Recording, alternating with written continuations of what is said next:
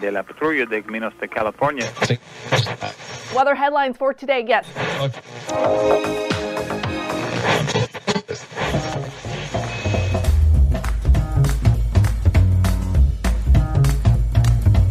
To the Revenue Generator Podcast, an I Hear Everything production. In this podcast, you'll hear how industry leaders integrate sales, marketing, product, and customer success into a single business unit with a common goal of optimizing their revenue cycle.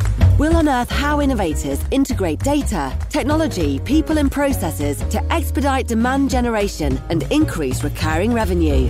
Sit back, tune in, and get ready to meet a member of the revenue generation. Here's the host of the Revenue Generator podcast, the CMO of Lean Data, Doug Bell. Welcome to the Revenue Generator podcast, where we members of the revenue generation share solutions for how you can integrate your business to optimize revenue. I'm your host and the CMO of Lean Data, Doug Bell, and today we're going to talk about augmented reality and its trends. Joining us is Faisal Galaria, the CEO at Blippar, the leading technology and content platform specializing in augmented reality or AR. Blippar is leading the way for three dimensional digital revolution. Their SaaS tools and in house studio are designed to empower everyone from better developers to advanced creatives and brands to create, experience, and share AR that is accessible from anywhere in this world and accessible directly in the mobile browser. And today we're going to talk about democratization of augmented reality. Okay, here's my conversation. Faisal, welcome to the podcast. What's the difference between augmented and virtual reality? Hey, Doug, it's great to be here. That's a, a, question that I get asked very frequently. And very simply, augmented reality allows you to superimpose digital content on the actual world around you. So that could be putting a car in your driveway. It could be putting a virtual television on, on the wall in front of you or, or seeing some, some virtual flowers on a table. Whereas virtual reality you put on a helmet or, or, or some visors and it subsumes you completely and takes you out of the physical world that you're in and puts you in a, in another space by obscuring your eyes and everything around you. So you're in some kind of a gaming world that has no relation to the actual world that's that's physically around you. So both have a hardware component. So we're in, in, this land of comparison for the moment. Virtual reality obviously has a stronger hardware component. But I imagine augmented reality maybe has a lighter lift. What's a typical way to think about how augmented reality might have hardware to support this world?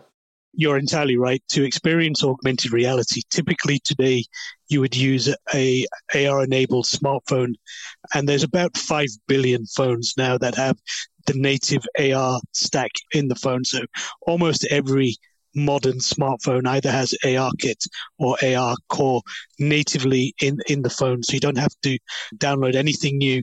If it's running one of those two tech stacks and has a mobile browser, then you can use AR right now without doing anything special.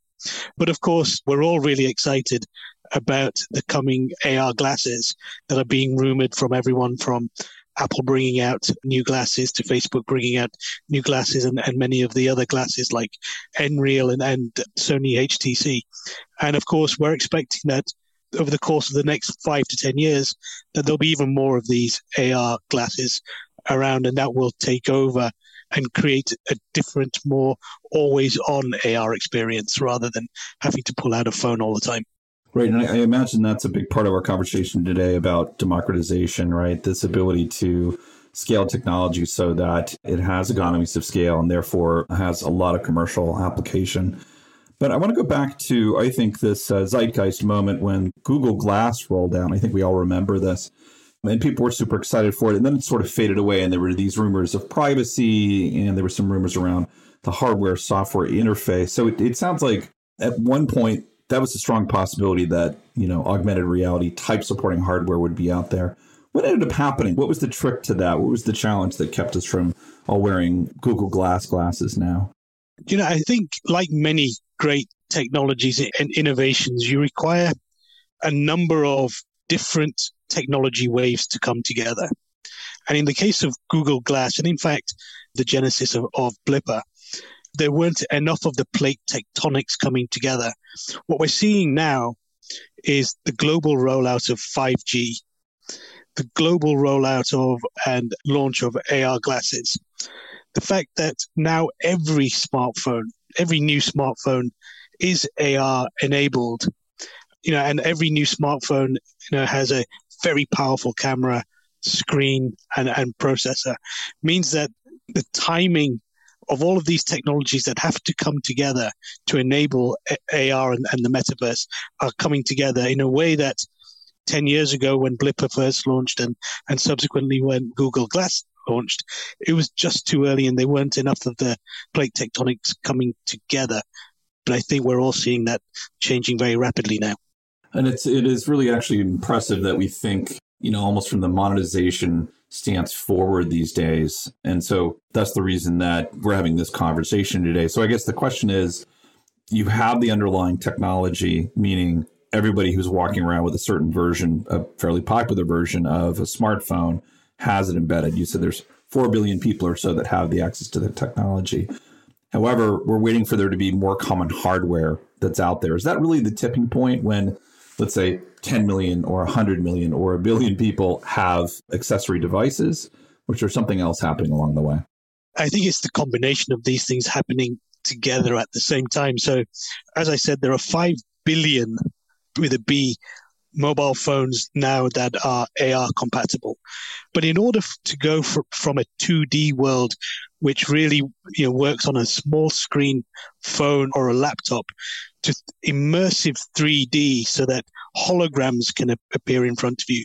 Or when you're doing shopping, rather than trying to buy a pair of sneakers or imagine some earrings, rather than making a high value purchase on a small screen in 2D, when you can try that ring or those earrings on, or whether it's could be a shirt or some some makeup, when you can see try that on and see it in 3D, what we found, having done over 20,000 AR experiences over the, the last 10 years, is that engagement goes up, and our typical engagement for an AR experience is seven minutes, and conversion goes up 40% versus traditional internet advertising or video.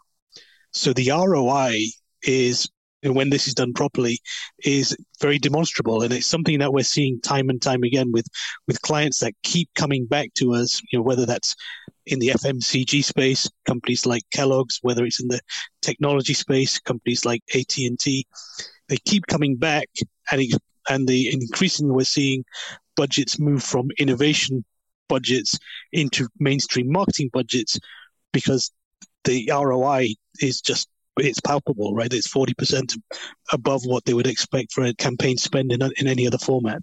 So the common core use case out of the gate is going to be more in that typical FMCG zone, meaning people's ability to interact with brands in a moment or in the appropriate context.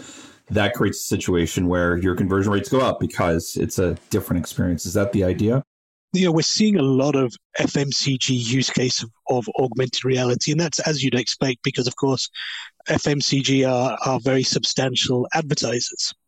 But similarly, we're seeing AR as a platform being used increasingly in gaming, education, training, product launches is an area that we're seeing increasing use of AR. It's really a platform that people can bring their own imagination to. So some of the best and most interesting AR experiences that I've seen have been in the training and medical space and in the real estate space. So AR is really a tool in the same way that WordPress was a tool that allowed people to bring their own creativity and create websites. In the next generation of websites, which will be, be 3D and immersive and not confined to a small screen, augmented reality is the 3D way in which we'll we'll experience that content. So there are many use cases outside of the commercial. I imagine the education use case is quite deep typically. But given the fact that hardware is a necessity for these experiences, how are, let's say, the Kellogg's of the world using augmented reality? Are these pop up shops? Are these real moments where, you know, they're handing out glasses or something along those lines? What's the typical way that commercial organizations using this technology?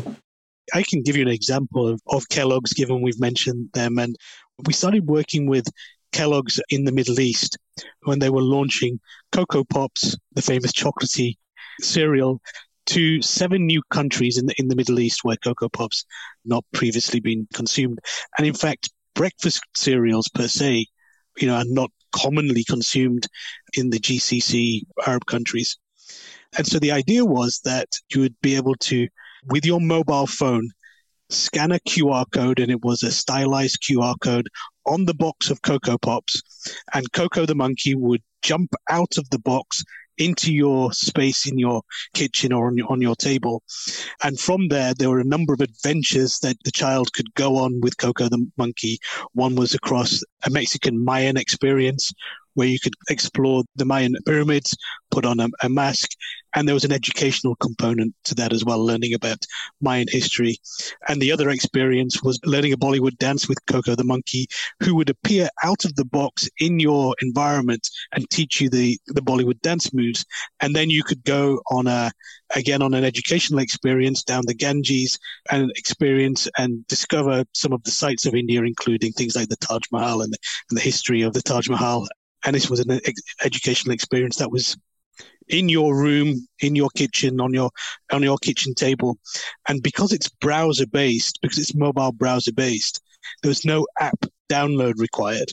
So one of the things that we've that we've been able to do over the last couple of years is make the AR experience spontaneous. So you just scan the QR code, and without an app download, Coco the monkey was able to jump out of the box, and the and for children in particular, removing the friction and not requiring a, a download or a, or a sign in allowed them to instantaneously connect with Coco the monkey. And for Kellogg's, not only was this a, a really great way of engaging with their would be breakfast customers, but of course, we're able to gather a lot of data for Kellogg's, which is provided in real time. It's not like Kantar or Nielsen data, which is collected and six weeks later it's provided.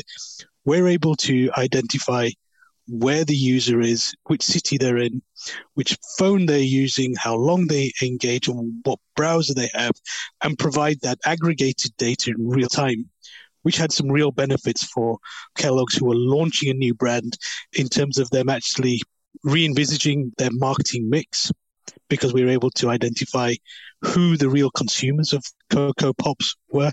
And unlike in Western Europe and, and in North America, where everybody eats breakfast cereal, what we found actually was that in the Middle East, in these seven countries that we launched in, it was actually the most affluent part of the, the demographic and the expats that were eating Kellogg's Coco Pops.